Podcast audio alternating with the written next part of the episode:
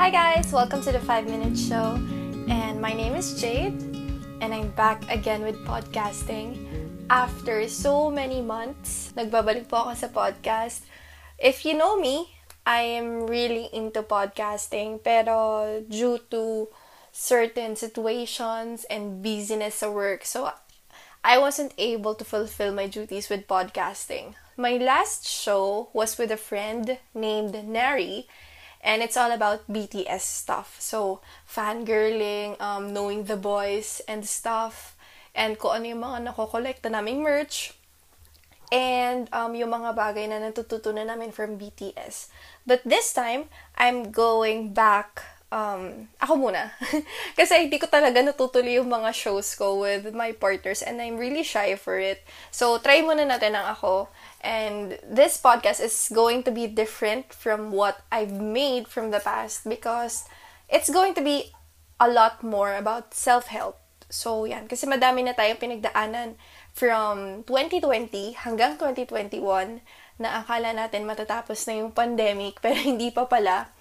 So, during those time, during those, um, you may call it space or whatsoever, marami rin akong napagdaanan and I can say that my last quarter of 2021 was really a total roller coaster ride. It was something that I didn't expect to happen at all, yung mga na-experience ko.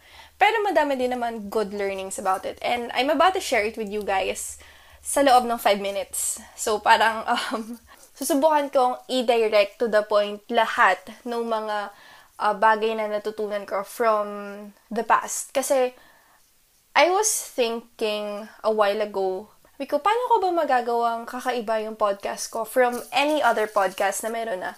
Kasi, di ba, um, most podcast today, syempre, nagdi-discuss sila ng mga experiences nila, yung mga naranasan nila, yung mga thoughts, beliefs, and whatsoever, mga fun things, na nagre-range minsan ng 22 minutes or 30 minutes if ever may guests sila.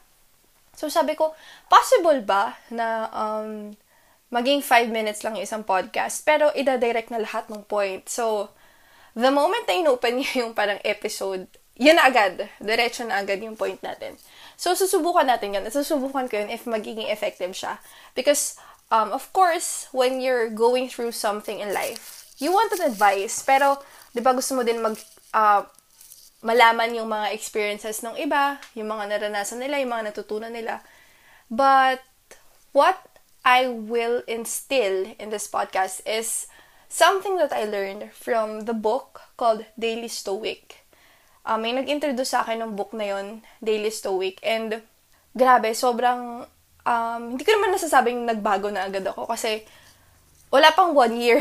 and Daily Stoic is like a daily journal. So, for 365 days or for a year, um, kailangan mo siyang basahin every day. So, parang morning cup of tea mo siya in a different way. I-share ko yung mga na-ex na laman ko, inabasa ko na, and feeling ko, nai-instill ko sa sarili ko since day one. Kasi, day one of January 2022. Mga late December 2021 na naman. Ayun, nagbabasa naman ako ng mga books na nun. Pero um, this year talaga ako nag-start mag um, daily journal with my partner. So, feeling ko naman naging effective siya in some way and nararamdaman ko kasi yung change. Wow. Anyway, so yun lang. So, I hope you guys will join me in this journey. Um, sana mapanindigan natin yung 365 days of tuning in. Join with me in this journey and I hope that you guys will learn something here in this podcast hindi ko mapapangako na maging consistent yung upload ko. But I'll try. Um, you know, kasi medyo madami rin tayong ganap sa life. But within five minutes, I'll really discuss everything na yung point out dun sa, yung pinupoint nung everyday journal na yun from the Daily Stoic. If you are curious about the Daily Stoic, you can search it on, um, ano ba, EPUB, EPUB ba tawag nila doon sa iPhone or ebook, yeah, ebook or buy, really buy the physical book. Available naman siya sa any bookstore sa Philippines.